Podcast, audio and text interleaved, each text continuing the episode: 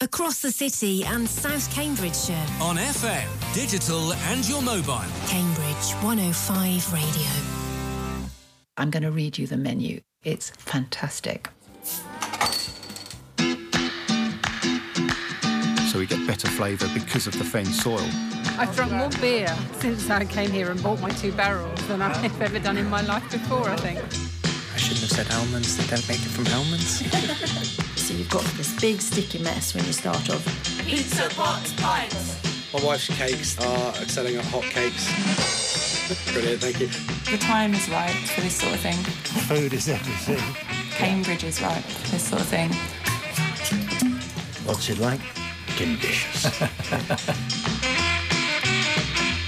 Good afternoon and welcome to Flavour. We've lots of food and drink news and stories for Cambridge and South Cambridgeshire today. I'm Matt Bentman and here's Alan Alder and Sue Bailey to tell you more about what's in store. Yeah, Richard Stokes and Jay Scrimshaw, the Fin boys, are back from their staff outing to California and reaping the rewards of Jay Rayner's glowing review of them in the Observer newspaper. But what was it like for them when they saw him walking through the door? We find out. And Fin Boys is just one of many excellent food places in Cambridge, and Mill Road in particular.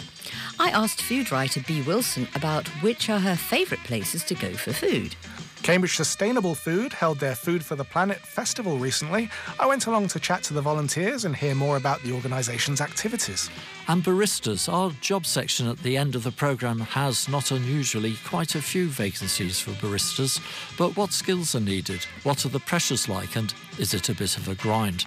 Barista trainer Jake Bosworth has the lowdown.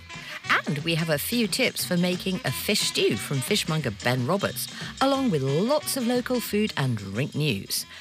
And let's begin with Bee Wilson. Bee was on our last programme talking about her new book, a cookbook called The Secrets of Cooking, which has had a lot of praise.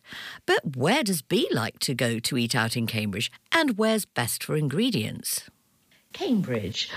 Best shops, best restaurants for you. Oh my goodness, this is really dif- difficult to answer. I mean, I live near Mill Road and I feel so fortunate to live near Mill Road because I could just name entirely places on or around Mill Road to answer your question. So, one of my favourite places on Mill Road, Noodles Plus, the best. I've now can't pronounce the name of the dumplings, but anyway, all of their dumplings are incredible. But they have those ones that have a kind of minced pork inside, but also soup encased inside. You know, where, where you yes. kind of bite into it, and you've got to eat it very carefully because otherwise it's going to. Yes, I can't think of the name yes. either. but I love that place. I love their noodles too. I think Fin Boys on Mill Road for a kind of special fish celebration meal is just absolutely wonderful. I think for an incredible celebration vegetarian meal, if you can get a booking, Vanderlyle. Of course. I think he's amazing in Alex Rushmer in terms of how he's mm. sort of changed the model of what a restaurant can be. Food shops, also on Mill Road. I love Spicegate, Turkish food shop. Partly during the pandemic, I just started going there when the supermarkets were just, it, it felt so panicky. And I've not been going there for years, but I kind of became especially fond of that shop mm. and the independent food shops on Mill Road at that time. Sol Plaza on Mill Road for kind of delicious, special, mm. gifty ingredients. Culinaris. I think Eclipse Bakery on Mill Road is great. So I'm just naming Mill Road places. Jack's Gelato. I also of have course, to mention yeah. Jack's Gelato, which is not Mill Road. Yeah. I think is some of the best ice cream, not just in Cambridge but in the country. I mean, I've, have you eaten better elderflower sorbet anywhere? No, no, you're so lucky living so near Mill Road because it is a treasure trove food place. It's it an really treasure trove, and there's ones like you know Arjuna, the health food store, which is I remember from when I was a student in Cambridge, and that's been going for donkey's years, but it's still so good. And obviously ones like new places, Scott's Pizzeria, but what is the name? It's Alamin, isn't it? Oh, Alamin, yes. Yes. Uh, yeah. It's been, I mean, that's been there for years. Yes. And then all of these new places popping up, especially kind of over the bridge. Meadows, um, yes. which is based originally based in, in Newnham, Newnham. but now is popped over the bridge. And all of these exciting local producers, because Meadows, in common with Vanderlyle, I think, and in common with Fin Boys, there's a farm outside Cambridge called Flourish, Flourish isn't there? yes. Which does Mhm. extraordinary vegetables and Meadows stocks some of those. No, Meadows is great. And just coffee shops. There's Dom's Place on Mill Road, which is some of the most delicious coffee I've ever tasted. Obviously, hot numbers. I've written many articles sitting in hot numbers. I have a very, very soft spot for that place. There's just so many, aren't there, when you start thinking about it? I think we're very lucky to live in Cambridge from a foodie point of view. I think we're very lucky and increasingly so because it feels as if there's a kind of, there's a sort of, it's on the up, isn't it? you there's a kind of optimism of feeling of lots of different places supporting one another. So, for example, I think that Scott's All Day on Mill Road, the people who set that up had originally worked at Hadn't they? Under the new ownership of Tim and Alison. So I think there's a kind of, there's a sense of various kind of different interlocking hubs of food people supporting each other, which is really nice. Yeah, the idea of food places supporting each other is very strong in, in Mill Road, like Bee Wilson said. Zoltan Bogaty from Culinaris is particularly keen on it, wants to see it flourish more. And the masterclasses here in Chong Chong Bo of Amphora ran all too briefly, were an example of what could be done. But Sue, what did you think of Bee's choices? It sounded like you and she were of like mind. Oh, very much so. And and she's so lucky living near Mill Road. I wish I wish I lived a little bit nearer. Yeah. Well, I was interested in what she mentioned. I mean, she mentioned all the places that I would mention. And Spicegate, I you know, I I go into Spicegate. Mm. I've started going to Spicegate. It's a good shop. It's just, if you don't know, it's just next door, but, or next door, but one to Arjuna. And I tend to go from the one to the other. But yeah, it's a good shop. And it is a fantastic road. And developing all the time, new places opening. Oh, yes, both sides of the bridge, exactly, yeah. with Meadows, the other side Absolutely. of the bridge. Yeah, not yeah. just in Newnham. Yeah. yeah, it's brilliant. It's Brilliant. And I was interested in her mentioning Noodles Plus first, uh, and that's one of the few places that has been open years but still has queues outside, even on Sunday mornings, and deservedly so. Yet it barely features on some of the websites that tell you the supposedly best places to eat in a city, and those things are sometimes so off the mark, often featuring some truly mediocre chains. Some of them are compiled on people's choices, though, so it's a problem intrinsic to how they're set up, I suppose. However, there is one I came across which isn't based on popularity called Mob. Have you heard of Mob? No, I haven't actually. Right. Well, it put Noodles Plus first, followed by Restaurant 22, and interestingly, Eco Kitchen in Norfolk Street third, then Little Petra, then Rice Boat, Scott's All Day, Fin Boys, and so on. So Mob is worth looking at, and they do seem to know what they're talking about. And they cover quite a few other cities too. And there's a new one, an app, uh, still in beta form, still in, in sort of experimental form, and at the moment operating on iPhones only. It's called Jacopo, and people like Tim Hayward's writings, Rosie Sykes' writing, Marina O'Loughlin's writings are used on it. Here's a little bit about it. Welcome. My name is Mike, and I am the CEO of Jacopo.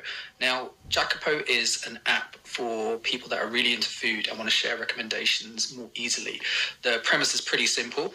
We pull recommendations from all different sources across the web, all different types of media and platforms. So whether that's uh, Instagram accounts that you follow, or blogs that you like to read, or even broadsheet publications, the idea is we work with these people and we pull them all into one space so that you can curate your own personal food guide and really be guided by uh, people and places that you trust already.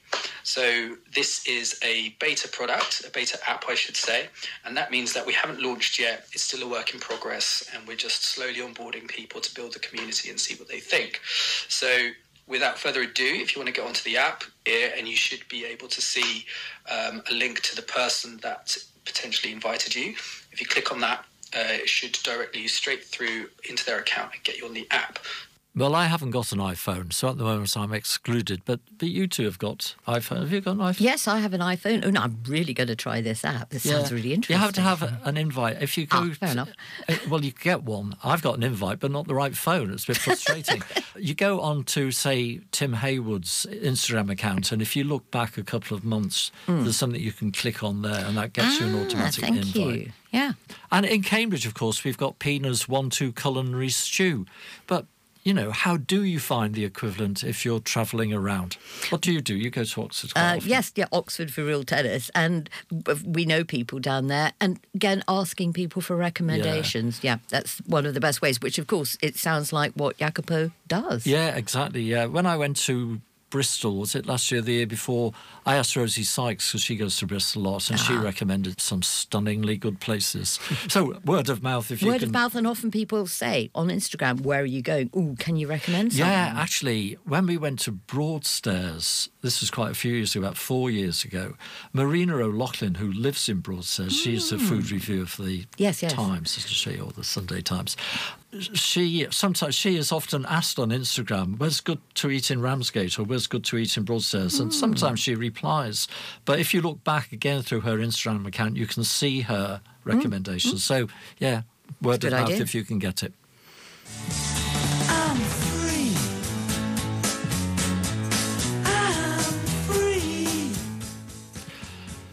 Now, details of free food in and around Cambridge, and the information about what's available and where to get it comes from the Olio app, and that exists so that people's or businesses' surplus food doesn't go to waste.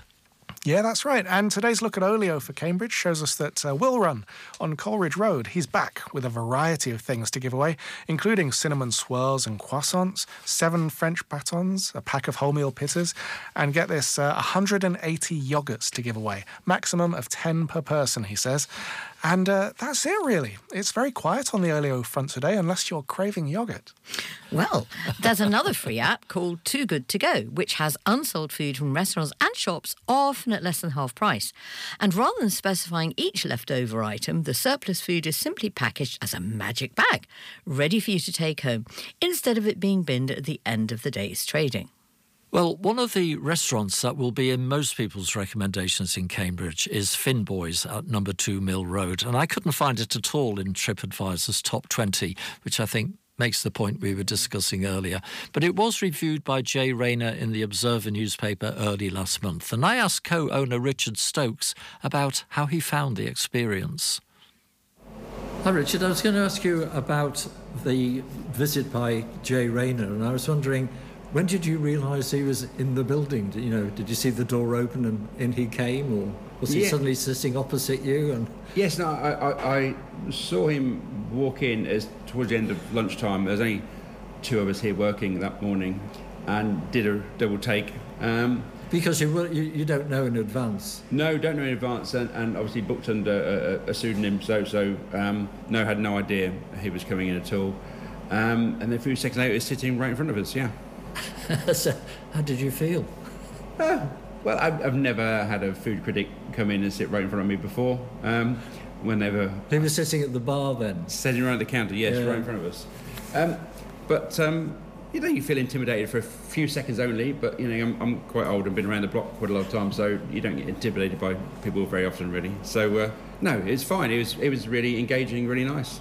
Right, and your staff were okay with it? Were there weren't any panics or drop, Well, yeah, my- drop dishes? No, Jacques anything? was working with us on that day. Um, knew he was as well, and um, he panicked a little bit. I said, "Well, just cook normally, just cook." His... And he asked me if, he, if I wanted to cook the main courses for him. I said, "No, no, you're doing the main courses. You, you'll be fine." And I, Yeah. I did his starters. I was on the starter section that morning, so um, it was business as usual, really. That's a great experience, then, isn't it, for him yeah, to have? yeah. Well, I didn't want to. You know, I didn't want to take over from from Jolt to, to doing the cooking because it just sends out the wrong message anyway. So, so no, no. Jolt cooked his main courses, and I cooked the starters.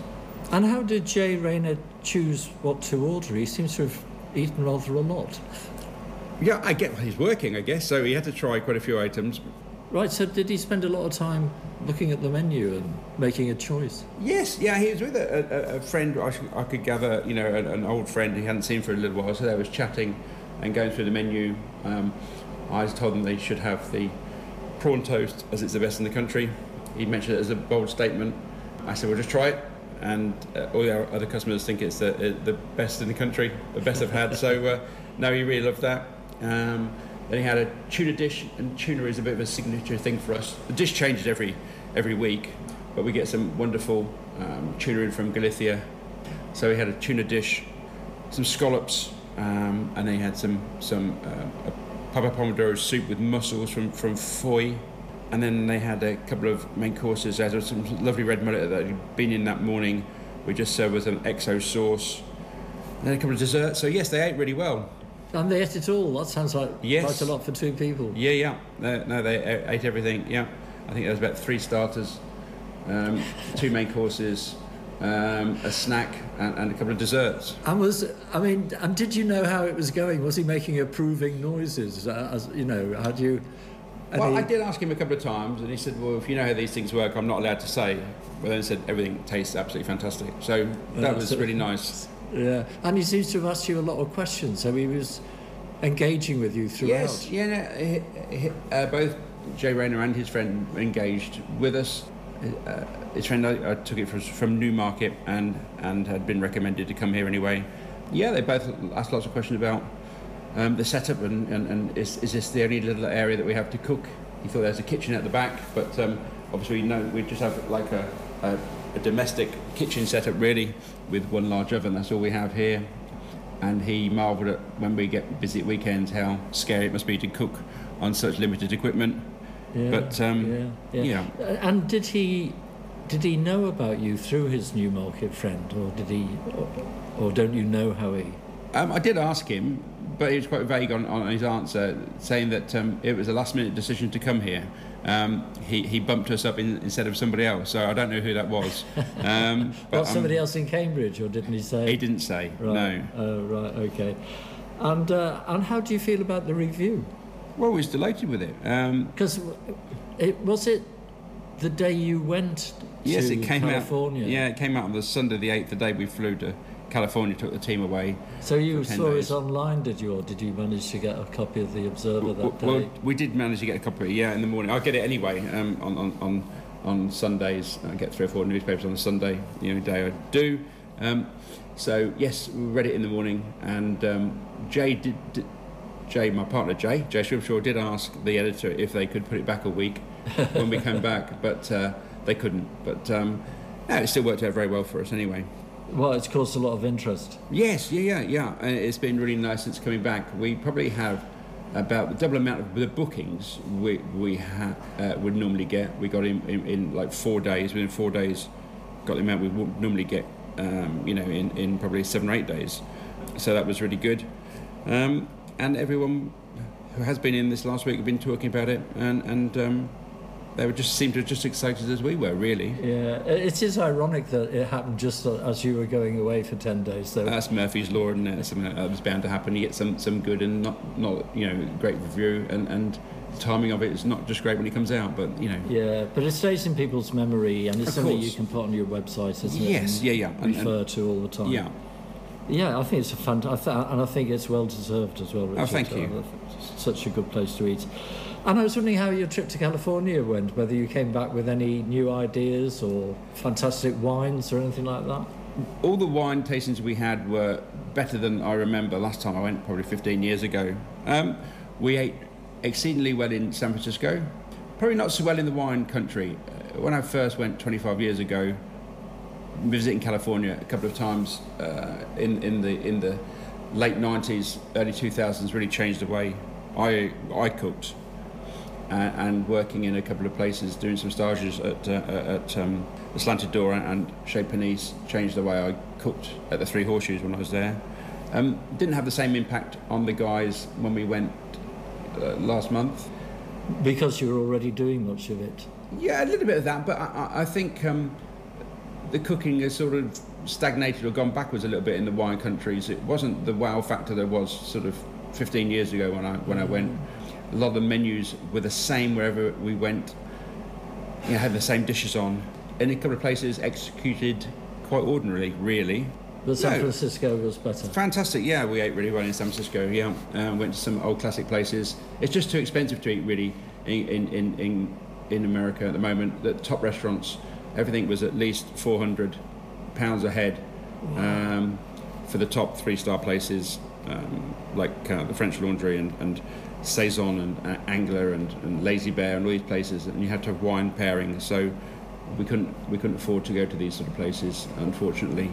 That's incredible. And did you go to Swan's Oyster Depot? We went to Swan's Oyster Depot. Yeah, Jay and I went. Just just two of us. We got up early. We were the first two there at sort of eight thirty in the morning. We heard the queues would be horrendous, but we got in there first two in, um, and it was charming. Probably one of the nicest meals um, we had of the whole trip. Really, it was really lovely. Um, having a beer at eight thirty in the morning with with, Oh, with oysters, 8:30, yeah, wow. oysters and crab and sashimi. and everything. Yeah, it was lovely, and the place did soon fill up. There's only about 15 seats anyway at the counter, but um, yeah, a great place. Yeah. When I went, I was just amazed that there were very few seats, and there were almost as many people working there as there were yes. seats. Yeah, they're busy selling fish as well. You know, they're packaging it all up for for um, for retail, and and, and um, yeah, there's lots of fish coming in and going out uh, in the morning. Yeah, it's a real working uh, space. Yeah, fantastic. Yeah, well, perhaps asking about Swan's Oyster Depot was a bit off our remit, remit, but if you do ever go to San Francisco, it really is worth a visit. 8.30 in the morning is a bit early, however. I wonder if it's in TripAdvisor. Hmm. Now, here's our first news break for today, 4th of November. Cambridge Market has spaces for new traders. For more information and to apply, go to cambridge.gov.uk forward slash markets. Cambridge Juice's online shop is offering 15% off all Glebe Farm products like pure oaty oat drink, barista almond drink, coconut drink, soya drink, gluten free cereals like chocolate oat granola, porridge oats, and plenty more. Uh, Bean Theory in Newnham Road is now serving cocktails on Friday and Saturday nights when it will be open until 9:30 p.m. On Tuesday, there's a cheese and wine guided tasting evening with the Cambridge Cheese Company and Cambridge Wine Merchants. You can book at any Cambridge Wine Merchant shop or phone Cambridge 214 548.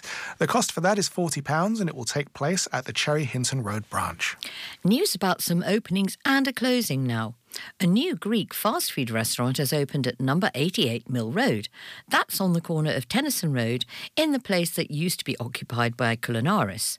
It's called Hungrill and has a variety of pork and chicken wraps and also vegan and vegetarian food. Also new is the Astronomer restaurant and bar that's taken over the space under the Hyatt Hotel in Eddington. It's run by Cam's Cuisine and features local providers such as Brewboard, Cranes, and the Cambridge Distillery. It's open now, and they serve breakfast, lunch, and dinner seven days a week, and will be having stargazing evenings in December. And there's a new cafe in Trumpington Street called Pages. It has Monmouth coffee, which is good to have, uh, baked goods such as croissants and pain au chocolat, uh, cakes as well, and there's a courtyard round the back too. It's open every day. And Fitzbillies is opening a new branch soon in King's Parade. But sadly closed is number 77 Thai restaurant and bar in Caxton, a restaurant that had high praise but which has had to close because of mounting costs. It's a difficult time and restaurants and independent food and drink providers need our support. So, here are some suggestions. There are celebrations of Diwali on the 11th and 12th of November at Tawa in Cambridge at 50 to 60 Station Road and in Histon. On the 12th of November at Amphora, Chef Steve Thompson has a five course tasting menu and there are still places available. There's a flight of 10 wines as well. The total cost is £115, with £55 of that paid as a deposit. And here's news about some Fin Boys events. We're going to do a tuna evening on the 22nd of November, Wednesday the 22nd. Tickets will be on sale probably from this weekend. Uh, and then in December, we're doing two nights champagne dinner with Hal Wilson from, from Cambridge Wines. Uh, on the 6th and 7th of uh, December, we're doing t- two, two nights. And the Tickle Arms in Whittlesford has a seasonal game night on the 23rd of November. There's a three course set menu and a glass of fizz, along with canapes on arrival. There's a Trumpington Eco Christmas Market at the Clay Farm Centre on the 26th of November. That's from 10 till 2. Stalls include Chocks Away with chocolates, fudge, and Turkish Delight. Also, they've got Kickstart Coffee, which is uh, a non profit making and supports health and education of children in Uganda. Well, that's where they get their coffees from. And Richard Gin will also be there too. At Meadows in Mill Road on the 26th of November, there's a workshop of chocolate techniques and it's for beginners. It's a small workshop for six to eight people and includes hands on festive chocolates, and you'll be making chocolate medians? Mendiants, I oh, think. I, I thought it might be. and truffles with tutor Camilla Marcias. The cost is £120. Pear and Olive Scratch Kitchen in Hildersham has a seven course tasting menu on 17th and 18th of November, highlighting the ingredients of autumn. Bookings are being taken now, and there are limited spaces. After facing demolition, being saved and then threatened again, it looks like the flying pig on Hills Road has been saved, hopefully for good. Famous for being the Pink Floyd pub because Syd Barrett used to drink there, a recent BBC News article states the impending office block will be redesigned with significant changes to accommodate the pub, which will reopen soon. That's great news. Brilliant, brilliant news. Uh, coming up after the break, we'll check out the activities of Cambridge Sustainable Food and a look at training to become a barista. Uh, if you're searching for a job, that might just be your opening. We've ideas for fish stew too, along with plenty more food and drink news, including wine tasting and events. So don't go away. Cambridge 105 Radio. Saturday night on Cambridge 105 Radio is all about the soul. Hi, this is Jamie Stocker. Join me here on Cambridge 105 Radio, playing two hours of classic, rare, and new funk and soul, regular features, and playing the very best in new music across the funk and soul genres. The Funk and Soul Show with Jamie Stocker, tonight at 8, right after Chris Brown on Cambridge 105 Radio. Rhythms of Southern Africa, a musical journey, is coming to the Cambridge Junction on Saturday, the 4th of November. Brought to you by Shanyai Promotions, it's a Southern African music extravaganza. Starring South African legend Freddie Gwala, Afro pop star Shedi Malika, the legendary Jeys Marabini Band from Zimbabwe, rising star Manai Aga Nyabinde, and Lady B. Rhythms of Southern Africa, a musical journey where music and culture unite. Tickets available at shanyai.events or at junction.co.uk. Cambridge 105 Radio. Welcome back to Flavour. Now, last week I went to the Food for the Planet Festival run by Cambridge Sustainable Food. They've been on the programme several times through many voices and from many events. And that made me think about how does that come across on radio exactly? They do so many things, and we only report on one of those things at a time. So, here is a broader picture to give you perhaps a better idea of what Cambridge Sustainable Food does and why you might consider wanting to volunteer with them. Cambridge Sustainable Food was born 10 years ago to try and shift people's perceptions about the provenance of the food they eat. Yeah, provenance means where the food comes from, how it was grown. If you're eating meat, what sort of conditions the animals are raised in. Whose idea was it? It grew out of Transition Cambridge, the food group, and Cambridge Carbon Footprint, which is involved in education about climate change, because obviously the choices we make with our food are significant in terms of their climate impact. So that's where it all started, and it's grown and grown and grown. It developed exponentially and pandemic because the City Council wanted us to operate a food distribution system and a raft of volunteers were brought in to collect food from supermarkets and deliver them to small community hubs around the city where people could go, no questions asked, and simply, if they needed food, they could access it. COVID highlighted the massive need for food hubs. There's eight of them in Cambridge, and once again, demand is high as we head into the winter period. But financial pressures and cost of living has had a knock on effect on donations. So, some of the food hubs are looking to become a social supermarket where people join and pay a subscription and a small amount so that they can become self sustaining without necessarily relying on voluntary contributions. Cambridge Sustainable Food does a good job collaborating with different voluntary services. We coordinate the Food Poverty Alliance, which brings together people like Jimmy's, the Food Bank, Winter Comfort,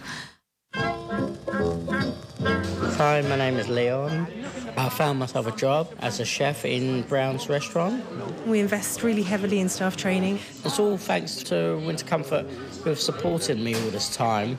They found accommodation for me, got me food vouchers. Yeah, that's right. I mean, obviously, it's an enterprise that they've set up to help homeless people. They're learning how to cook, they're learning about food hygiene here at Winter Comfort. But also, they have contacts with the proper world. Like, for instance, I work at St John's College because of Winter Comfort. So, um, yeah, it's, it's all good stuff. Different people involved in helping people in poorer circumstances. And it's amazing what happens when you get a network of people rather than just functioning on their own. Another key part of our work is climate friendly diet. What's better for us health wise, it's also better for the planet. So if we eat a healthy diet, we're also eating a much more sustainable diet. We also have links with other organisations, with growers, with Co-Farm. In a field just off Barnwell Road, there's a whole lot of digging going on, and planting and harvesting. What was once a bare field is now yielding large amounts of veg for local food banks. This is Co-Farm. Yeah, so we are standing in a fenced two acre plot. And we've got everything from lettuce to fennel. We even are growing aubergine here, which astounds me. And it gives me hope that we can actually grow things like that here. They grow everything here. There are many volunteers. Hello. Hello. Isn't it nice to have fresh vegetables? Oh yeah, like there's honestly so much. So I'm watering the celeriac at the moment. There's tomatoes on my left, winter spinach that I've just watered. Then there's beans. There's just about everything here, to be honest. But also, one of the big reasons why I'm volunteering is the fact that then the food all, all gets donated to local food banks. So on a bi tri-weekly basis, there's a big picking effort here, and it's all packaged up so it's, it gets to the food banks as fresh as possible, just hours after it's been picked. So people who haven't got the resources actually have access to fresh, healthy produce. Mm. So again, it's trying to get us a city-wide approach to shifting how people feel about their food. Hi, I'm Rachel. I first heard about Cambridge Sustainable Food through the local food hub in Trumpington. That was set up at the beginning of COVID as, a, as, an emergency response. And what attracted me to getting involved in that was about food justice, so making sure we were getting food to people, but it also is about sustainability. So some of the food that we were sharing and getting out to people would otherwise have gone to waste. So it's about gathering up that surplus food and getting it to the people that needed it. So I volunteered for several years at Trumpington Food Hub. Now I've got involved in other ways, learning more about what Cambridge Sustainable Food does does, climate action as well. So the festival that we had recently in October was about climate action on a plate. So helping people learn how they can adjust what they eat to be better for the planet, tackling food waste or choosing to eat less meat and dairy food. Just a few little steps that you can take that can really um, make a difference. Fun can be an added element if you're interested in volunteering at Cambridge Sustainable Food. I was involved with the festival in October and I took along the human fruit machine, which comes from Trumpington Allotments. So, Dave Fox's wonderful human fruit machine. Yeah, that was me with, with help from my friend Lorelei, local artist who made the vegetable decorations.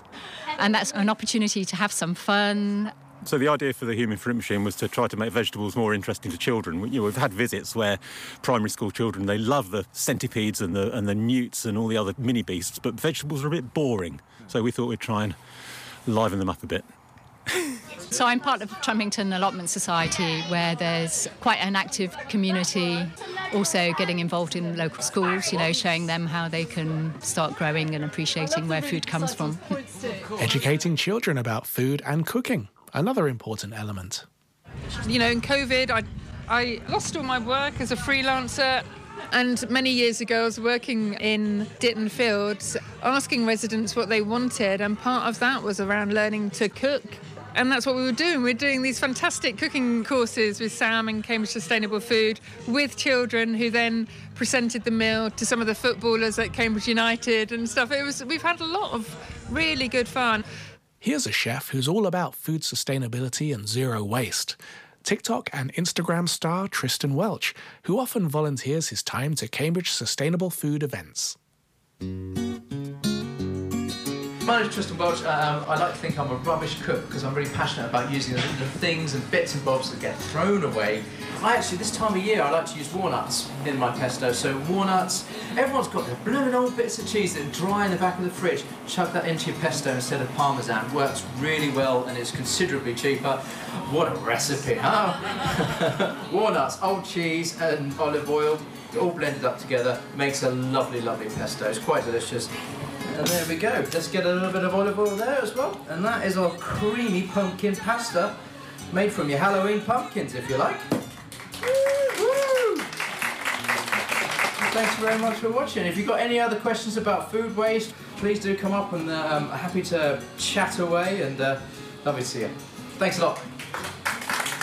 There's a lot of people wanting to try and tackle sustainability and food justice. It's very much a partnership approach. So, Cambridge Sustainable Food, we rely on a lot of volunteers, but there's also networking and partnerships with other organisations. See, that's the thing about Cambridge Sustainable Food. There's so many ways that you can get involved, whether it's the community farm, teaching, cooking, teaching cooking, collecting or donating surplus food, giving your time to food hubs, growing veg in your garden or allotment for others, or perhaps being a kitchen volunteer at their monthly community meals on Mill Road. That's right. Um, so we've been here faced with five sacks full of food that would have gone to landfill, and we had to come up with a menu. So the two Janes have produced a wonderful soup we're about to serve of root vegetables, parsnips, turnips, potatoes, and lots of fresh herbs from the garden here. How did you find out about this? I think I read about the general idea in The Guardian about a year ago, and then I went to talk by food writer Jack Monroe, who also encouraged people to help with food banks because she really emphasized how important this is at the moment. Yeah, I'm really glad I made it finally. You know, there is a lot of disconnect. We're disconnected from so many things in so many ways, aren't we? And I think connecting to our food, connecting to nature, connecting to our soil and loving where we live is actually really important and Cambridge Sustainable Food brings all those things together I think and that's that's what I try and support through my art. Yeah, there's so many events and activities available through the Cambridge Sustainable Food website, and it's all to build a properly resilient food system, of course. And you get to meet some really great people too. So do check it out. The address online is cambridgesustainablefood.org.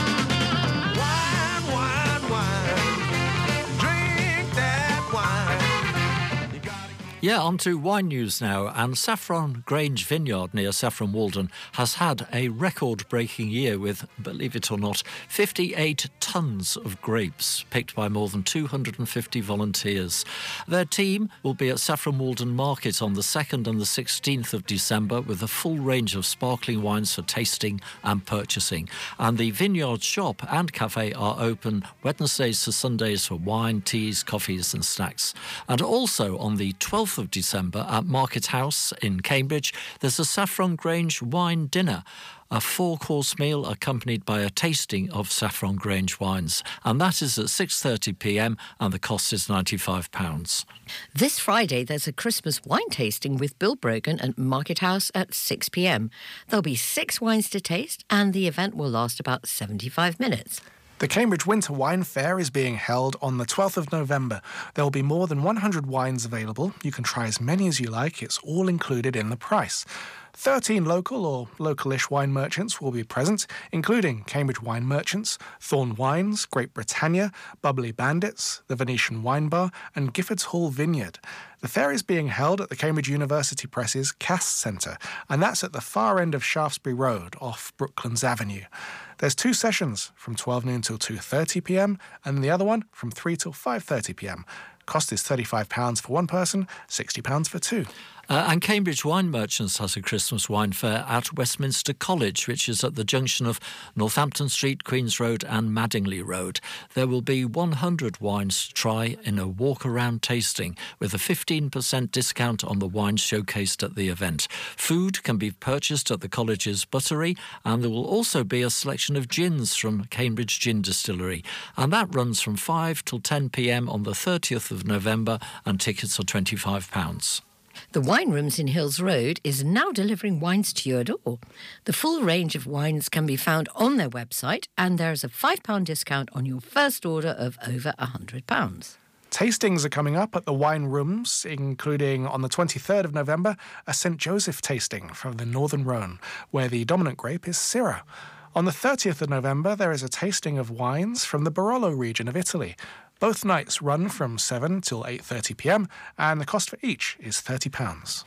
Thorn Wines has a discount of 5% on all Rioja wines this month. Amphora has a Meet the Winemaker evening with João Afonso from the Alentejo region of Portugal. It's at 8 pm on 9th November. And that's the news for today. But now on to coffee. You know, there's always lots of jobs in Cambridge's restaurants and cafes, not least for baristas. If you're looking to get into hospitality, then maybe this is a good place to start. One place where you can train is at the Cambridge Coffee Academy in Milton, which has regular barista classes. Alan spoke to head trainer Jake Bosworth about the importance of a good barista. Uh, is there much difference in a coffee from a real expert barista and one who's, say, less good, more of a novice? Um, one from a quality barista, you get a rich creaminess from the milk, you get the highlights of the coffee. Um, it's it's it's a full product. With one that hasn't been made very well, uh, typically it goes very thin. The coffee and the milk tend to reject each other. It Sorry, what, what, does, what does that mean? So I've had it before, as have a lot of people, um, where you get a coffee and it it feels thin. It, t- it tastes like a like a cup of milk about halfway through, and then you hit the bottom half of the cup and it tastes extremely bitter, where the coffee is kind of just sank to the bottom of the cup. Now, if this had been steamed well and had been made made properly, the coffee would be bound to the milk and you get the product the whole way through, rather than a large intensity right, at the end, which is going to right. be really harsh tasting. A, a cafe I go to quite often has changed, the barista's changed, and the coffee doesn't taste as as full and as creamy as it used to. And they use the same coffee, so that is down to Yeah, could the be- expertise. Yeah, it could be the barista. Could just be uh, they might have changed the milk. It could just be that they might not have set their grinder up correctly, which is what you would do on a daily basis. Um, there's multiple factors, but nine times out of ten, it comes to the, down to the barista. the, the things to get right are, are what? What are the essentials, would yes. you say? So, uh, so obviously I run courses taking people that have never made a coffee before up to sort of a barista standard. And the things I tell people are, look, to be a good barista, you just need to know how to adjust a grinder to give you a perfect espresso, and how to steam two different types of milk. If you can do these things consistently, everything else, such as latte art and assembly, that all just comes comes with it. But the- Okay, can I just stop you? When you say adjust the grinder, how do you know how much to adjust it by? You can change the amount of coffee it's giving you, and you can change the the size of the grind of the actual coffee itself. Now, the amount of coffee you're using is referred to as your dose.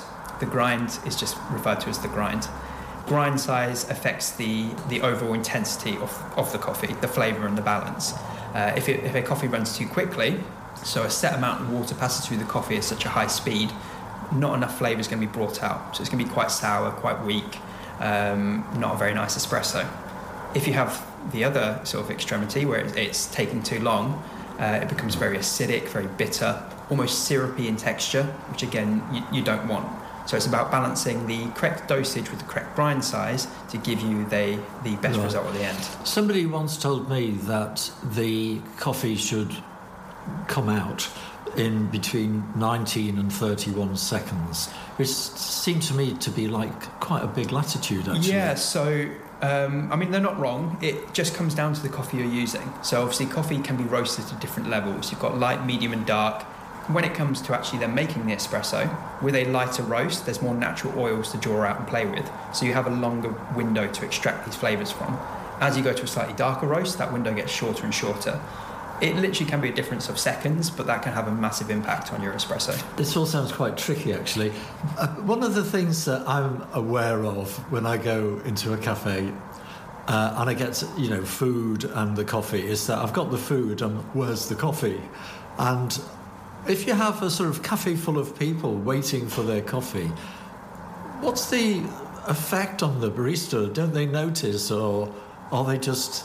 And what's the psychology of it? Yeah, no, the barista will definitely be aware. Um, they will, uh, they'll definitely have everything in order, and everything will be coming as it should and when it should.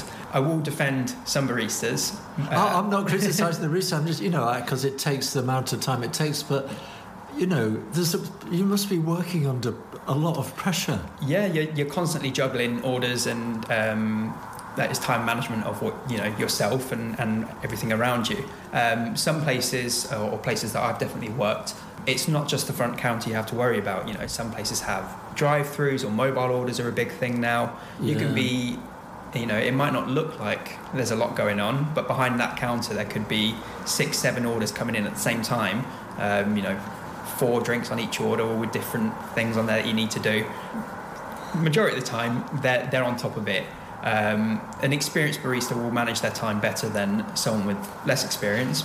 Right. I mean, I go to places and the barista doesn't stop, you know, and I just and, and yet the queues are not dropping, you know, and I just think, what a tense experience it must be. It's it's definitely very tense when you, when there's a queue. You learn to sort of uh, not necessarily block it out, but you, you learn to cope with it.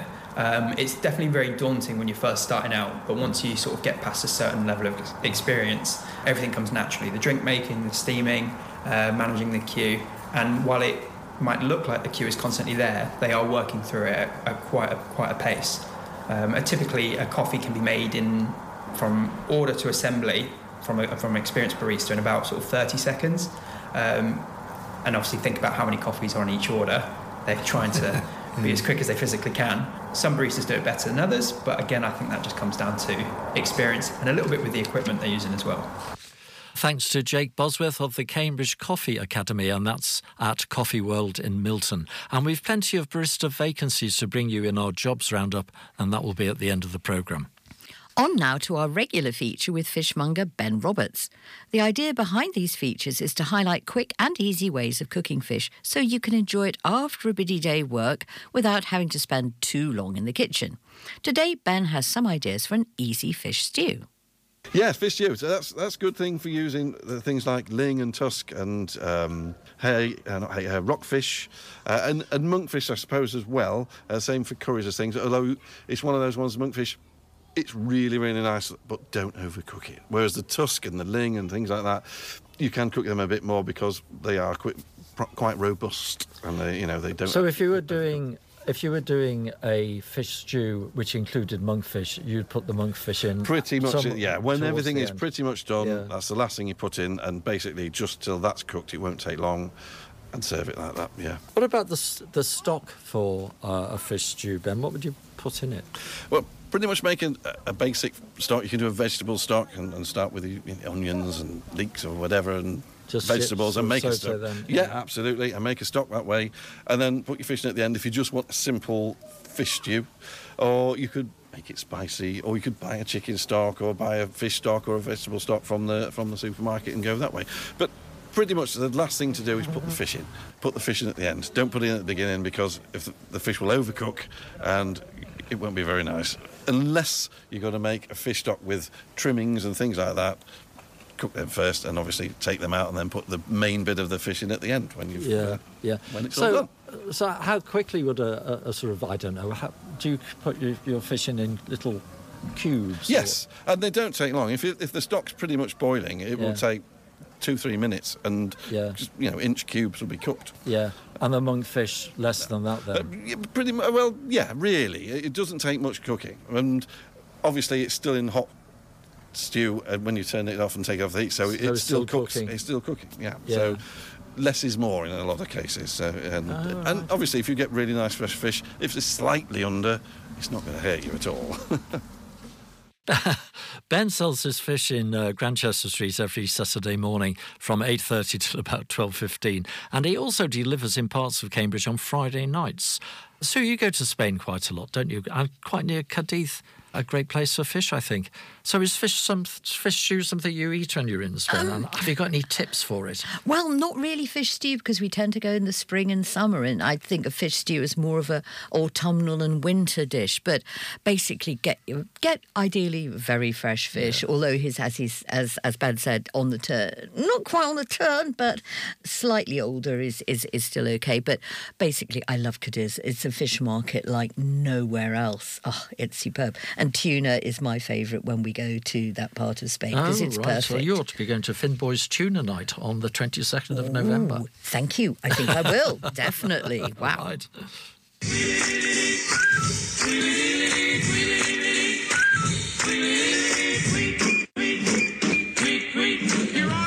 There's the music signalling time for news from social media. And cheese lovers will be delighted to know that Vacherin Mont d'Or is back in stock at Meadows. Flourish has two tickets available. This is due to a cancellation at its fermenting workshop on the 22nd of November. Bushel Box Farm has just had a delivery of this season's chestnuts. Jolly nice. And Gutter and Stars has a cellar tasting of wines on the sec- 21st, the 21st of December, and that's from 6.30 till 7.30 p.m.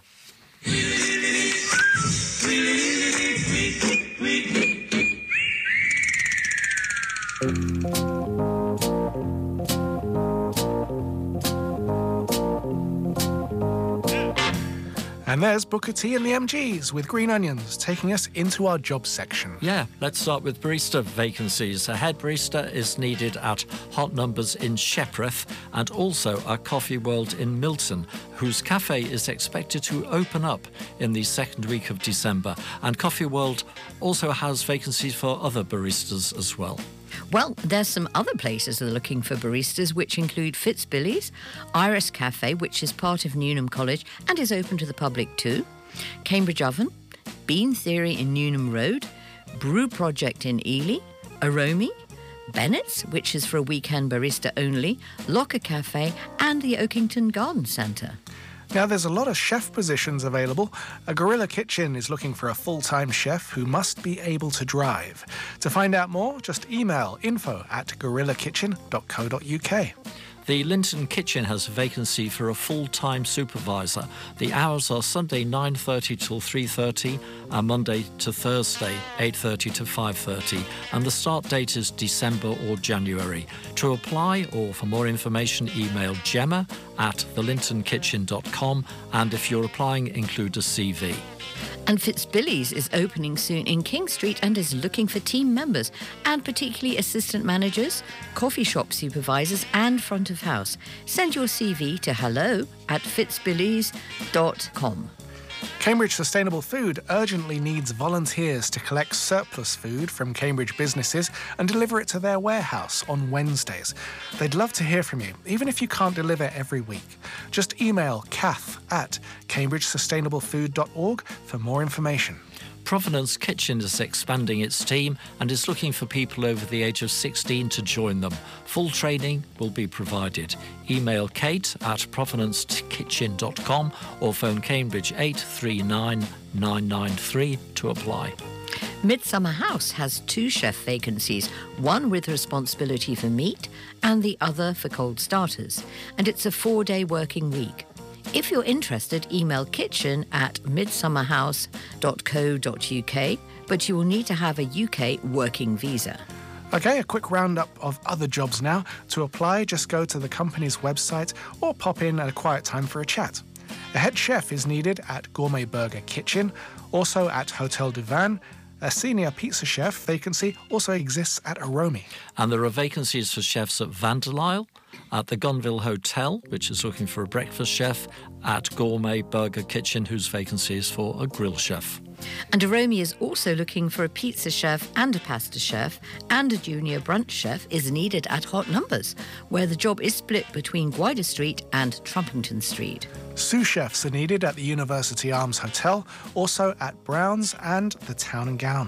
Chef de partie are needed at Midsummer House, the Carpenter's Arms in Great Wilbraham, Carluccio's, the University Arms Hotel, Churchill College, and Trinity Hall. And finally, Pint Shop and the Free Press Pub both have vacancies for chefs at all levels. Okay, we've got a couple of minutes left. Um, have either of you seen anything interesting about food in the news this week? Well, yes, actually. I think yesterday was World Sandwich Day. I think it, I think it was yesterday. I can't say I can't say, say I celebrate. I didn't have a sandwich yesterday. Nor did But I. On, I think it was on Wednesday in the Guardian.